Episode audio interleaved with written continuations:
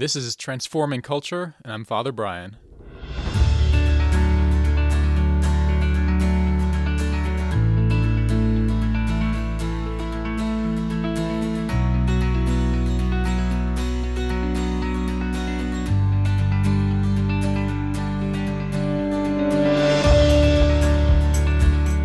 I have three burning questions about the new version of West Side Story that just came out.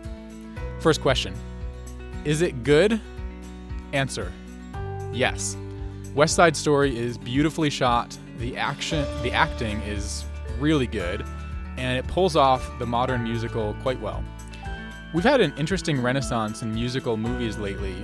They know they're not just like Broadway shows on camera. Uh, so if you had fun with The Greatest Showman, uh, and then La La Land took it up three notches, and Rocketman did something else completely, well, the new West Side Story comes out of that evolution, and it's great. Second question Is the movie tarnished by gender ideology? Answer Yes. There's a trans character in the movie uh, who's an update uh, to the 1961 movie. movie. There's a, a tomboyish character called Anybody's in both of them. On one hand, it's just unnecessary. Uh, and on the other hand, uh, it's this like pitch perfect intersectionality. Intersectionality means like all gender, sexuality, race, and oppression issues are all bound together in the fight for what they consider justice. And in Spielberg's West Side Story, the new one, anybody's, this character, is a symbol of gender parity, gender fluidity, and healing race, racial division, intersectionality. The character is 100% social message.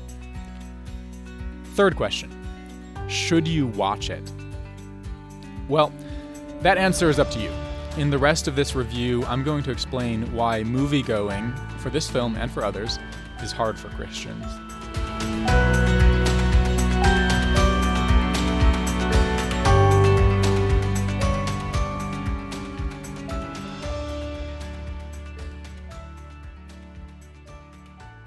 I've been reading the Song of Solomon in the Bible lately.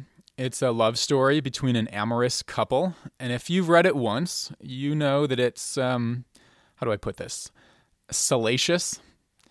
However, it's also a metaphor of a different love affair that the scriptures come back to even more God's passionate love for his people, whom he wants to enjoy forever.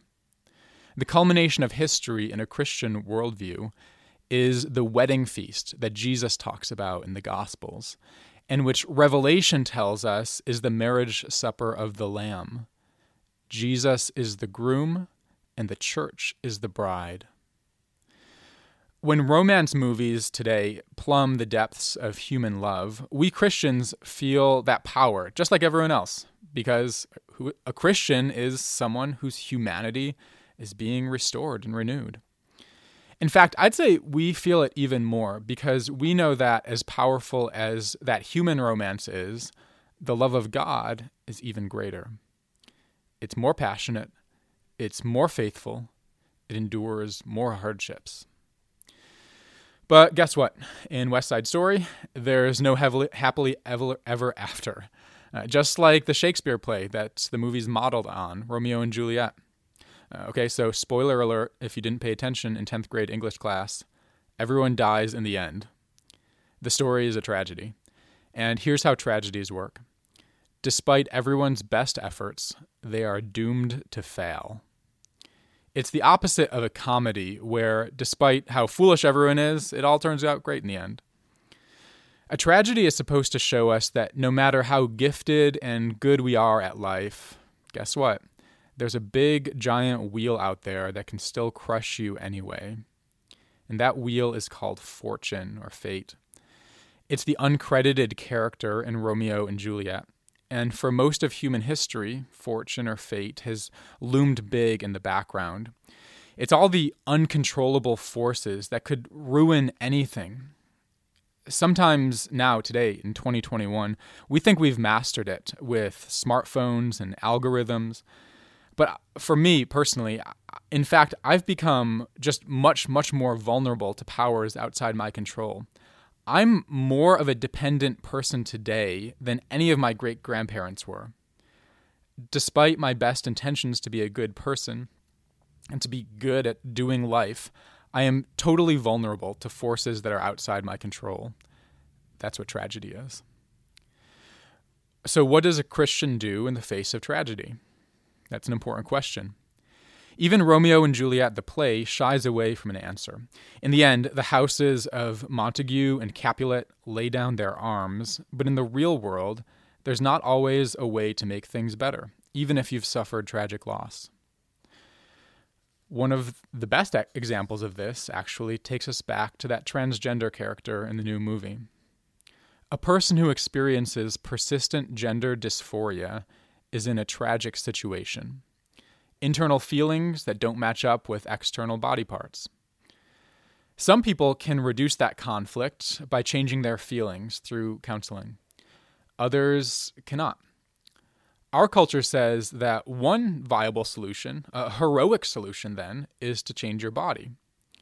However, common sense, biology, and theology all agree on this point. A woman who undergoes surgeries and hormone therapy to make her more masculine is not, in fact, a man. She is doing violence to her female body and her nature. This means that some people with gender dysphoria will experience tragedy.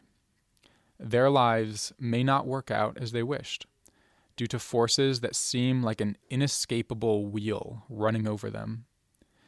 Christians should never gloss over how difficult this is, any more than we could tell Juliet. It's not a big deal that the love of your life is dead. In the words of Prince in Romeo and Juliet at the, the very end of the play, when death is everywhere and everyone is in pain, he says, All are punished. We've all been hit by this. So, what do you do? Well, I'll tell you, the new West Side Story doesn't answer this question by having a trans character. The old West Side Story didn't answer it because the Jets and Shark, Sharks learned their lesson too late. Even Romeo and Juliet doesn't give us the next steps as an audience. What are we supposed to do? And let me be honest, many churches fail to preach a gospel that can speak to tragedy. But let me tell you this, let me be totally clear. Christianity was made for moments such as this. Perhaps the most powerful testimony of the early church was the witness of the martyrs. People who, they, they're not just like they were willing to die for their faith. That's not the only thing about the martyrs. They, they lived in a totally different way. When the Romans watched them from the Colosseum benches, eating their Roman popcorn, what they saw was they saw soldiers flogging them or beasts approaching them. But what really shook the audience was not just the courage to undergo bloodshed, it was the otherworldly joy they had in the face of physical death. As captive Christians were bound in chains, they sang the same psalms as when their hands had been free. When justice miscarried without appeal, they knew that fortune was mistreating them, just as it had their Savior on the cross. And this gave them, as St. Paul said to the Philippians, quote, a participation in his sufferings, becoming like him in his death, and so somehow attaining to the resurrection of the dead. Paul wrote those words from prison. Despite his best efforts, he was bound and out of options and could not fulfill his deep wishes. In fact, he says that all who suffer in faith experience a kind of bodily dysphoria where our inward hope doesn't match up with our external bodily condition. And this will be ameliorated when Christ will, and he says this in Philippians, will transform our lowly bodies so that they will be like his glorious body. Back in the second century, St. Justin Martyr wrote to the Roman emperor, persecutor. He said to him, You can kill us, but you cannot hurt us. Or in the words of Paul, the prisoner, Rejoice in the Lord always. Again I say, rejoice. The Christian is comforted by the justice, the fulfillment, and the satisfaction that will come after death, and also by knowing Jesus more deeply now in our sufferings, sometimes precisely because of our worldly tragedies, provided we do not violate his will in the midst of them. And you, listener, you may be asking, uh, how can I have this kind of faith? Well, the martyrs spent their lives on this, but I will tell you in 10 seconds. One, worship always. And two, practice regular self denial toward the lures of this world to train our eyes on the greater pleasure, God Himself. You know, it's fine that Romeo and Juliet didn't give you all of this. It's fine that West Side Story doesn't include it all, too. They're just entertainment. Insofar as it's a love story, it has truth. Insofar as it's a tragedy, it has truth in it. But the Christian faith proclaims all that is true, the whole thing, everything. It's the work of heresies to insist on only one part of the truth and not see the whole thing. For example, to say that Jesus is truly human but not divine, right? That's only a part. Likewise, the love story is true, but it also needs solace in the face of tragedy because God came to meet us in a tragic world. This is the trick for our movie going. We see glimmers of the Song of Solomon in a moving romance. That's great. We see self sacrifice and courage.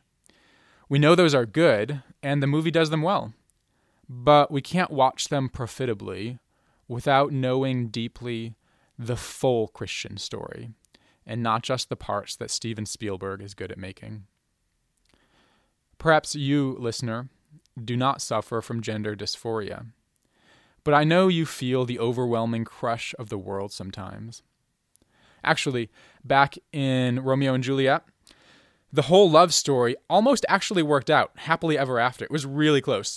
Uh, and Friar Lawrence in the story was trying to alert Romeo to Juliet's plans about the fake poison, the, the fake death she's going to do.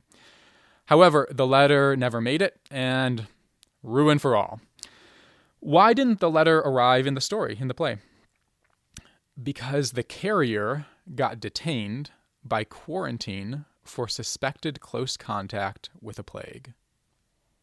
Isn't that interesting? Perhaps your life has been jarred by COVID in ways that are out of your control. Is the theme of West Side Story and Romeo and Juliet that this tragedy is deeply painful? Because you can't get away from it sometimes.